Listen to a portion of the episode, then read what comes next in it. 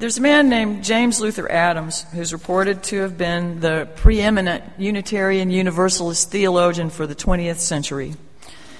And he wrote an essay that apparently every Unitarian Universalist seminary student has to read because eventually each of them does a sermon about it.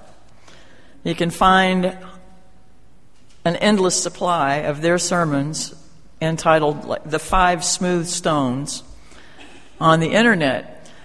Uh, that's the title of the essay. The title comes from a story from the Old Testament in the Bible how many have heard of the story of David and Goliath?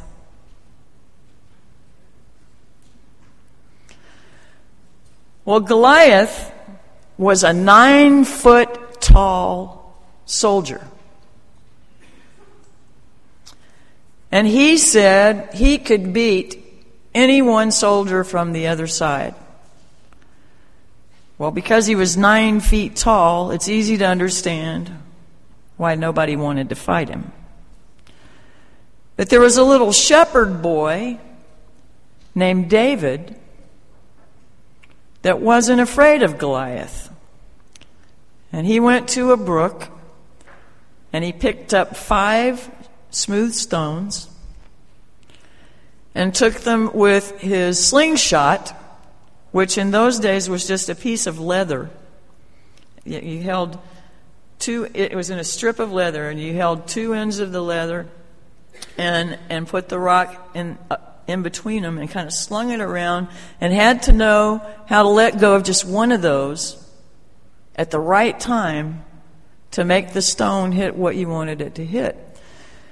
Well, David had been a shepherd and he'd been protecting his sheep from wolves for a long time and he had gotten very good with his slingshot and he knew he could get knock Goliath down with one rock. And so, so why did he pick up five rocks?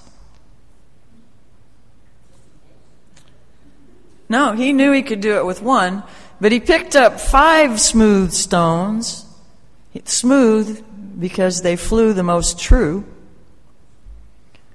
But five because Goliath had four brothers.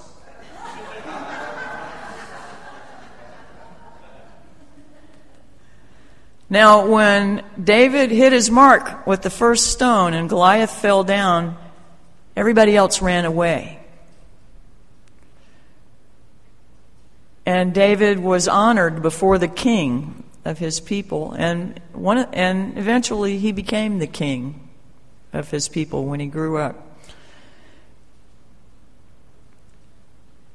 But he believed in what he knew to be true. And so James Luther Adams took this title, Five Smooth Stones, because it's the five underpinnings for what he believes to be true for liberal religion, or believed. He's, he's not with us anymore. Those were the days before there were guns and stuff.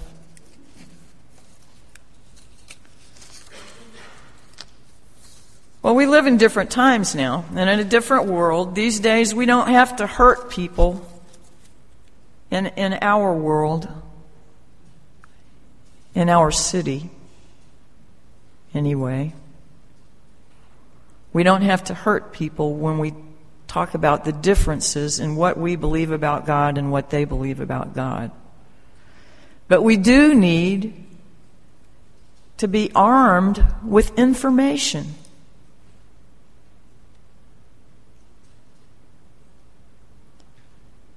And the first piece of this five smooth stones that James Luther Adam talked about, I'm calling the first smooth stone.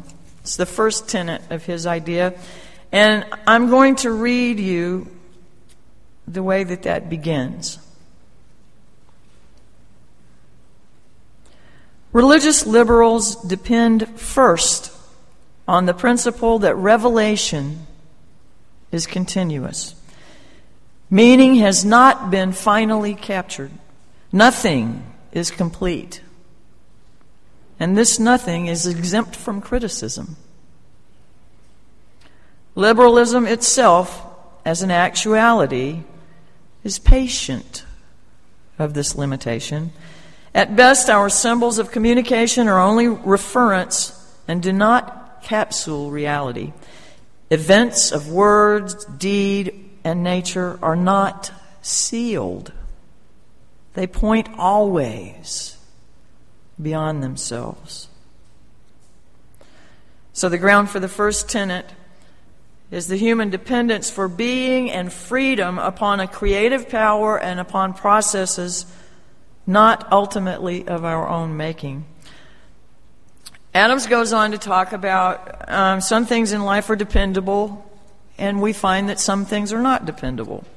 Every, he quote, "Every blade of grass, every work of art, every scientific endeavor, every striving for righteousness bears witness to a sustaining meaning that is discernible, commanding, and in the here and now." Indeed, every frustration or perversion of truth, beauty, or goodness also bears this witness as the shadow points round to the sun. I wanted to share a whole lot more of this, but this is our swim party day, and we don't like the service to go too long. So, what I'm going to do is talk about this real quickly in terms of a story. We tell a lot, and I want I want to see if any of the kids can any of you tell me part of the story of the blind men and the elephant? Okay? You want to maybe come share it real quick?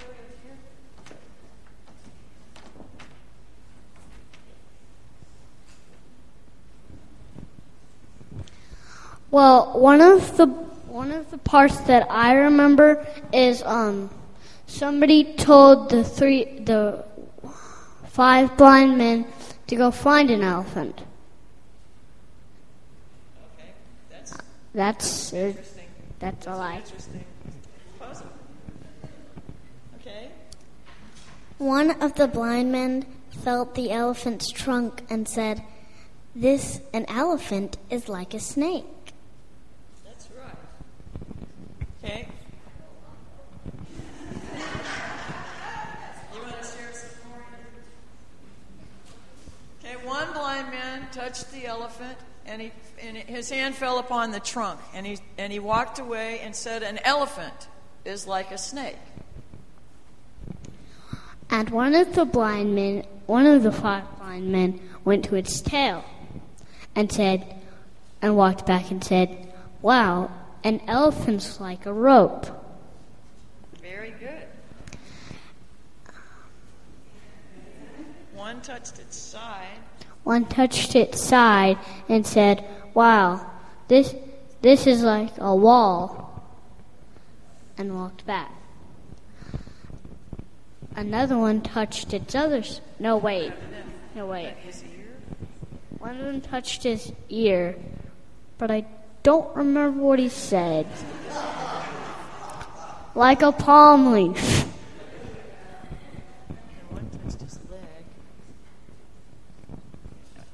And one, uh,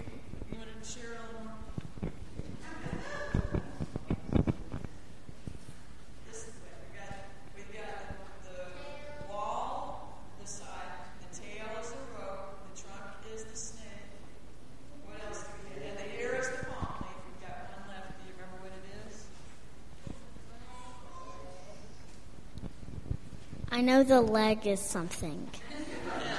The leg, the leg feels like a tree trunk, right? Okay, so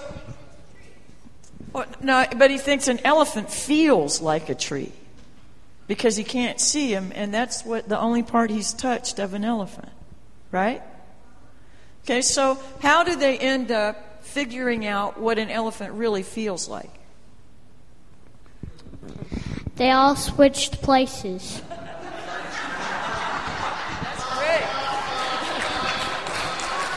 They walked a mile in each other's moccasins, huh? That's great, Andrew. Thank you. That certainly would be the most thorough way to do that. Thank y'all. The story of the elephant tells us that without each other, we don't have the whole picture, and that's part of Revelation being unsealed. I have a question. Does this man right here have a piece of information about what's sacred? Does this woman right here have a piece of information about what's sacred? Do the babies in the nursery have a piece of information about what is sacred? How do we access that information? How will we ever know any of that information? We don't learn it by talking, we learn it by listening.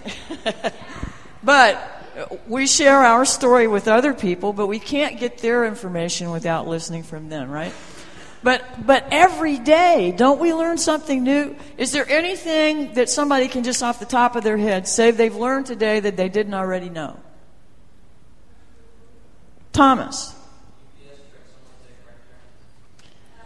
UPS trucks only take right turns. I didn't know that. Marianne. You didn't know Goliath had four brothers, okay? You didn't know David picked up five smooth stones. He did. He picked up five. But, but all of these things affect how we see the world, they affect how we interact with people, and because of that, our ability to understand, interpret, and, and transmit what's sacred, and we each have a piece of it, is ongoing, right? Creation is still unfolding, revelation is unsealed. That's the first smooth stone.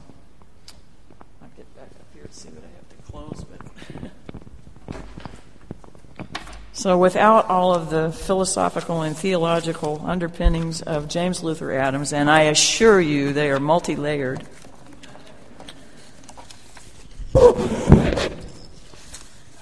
I want to say that just as it is our task to bring forth the revelation that is ours alone, to share, and to lift it up to the light of truth, examine it and weigh it it also becomes ours to serve the gentle angels whose attentive or to serve as the gentle angels whose attentive watchfulness holds safe the world and space for the revelations that are yet to be brought forth.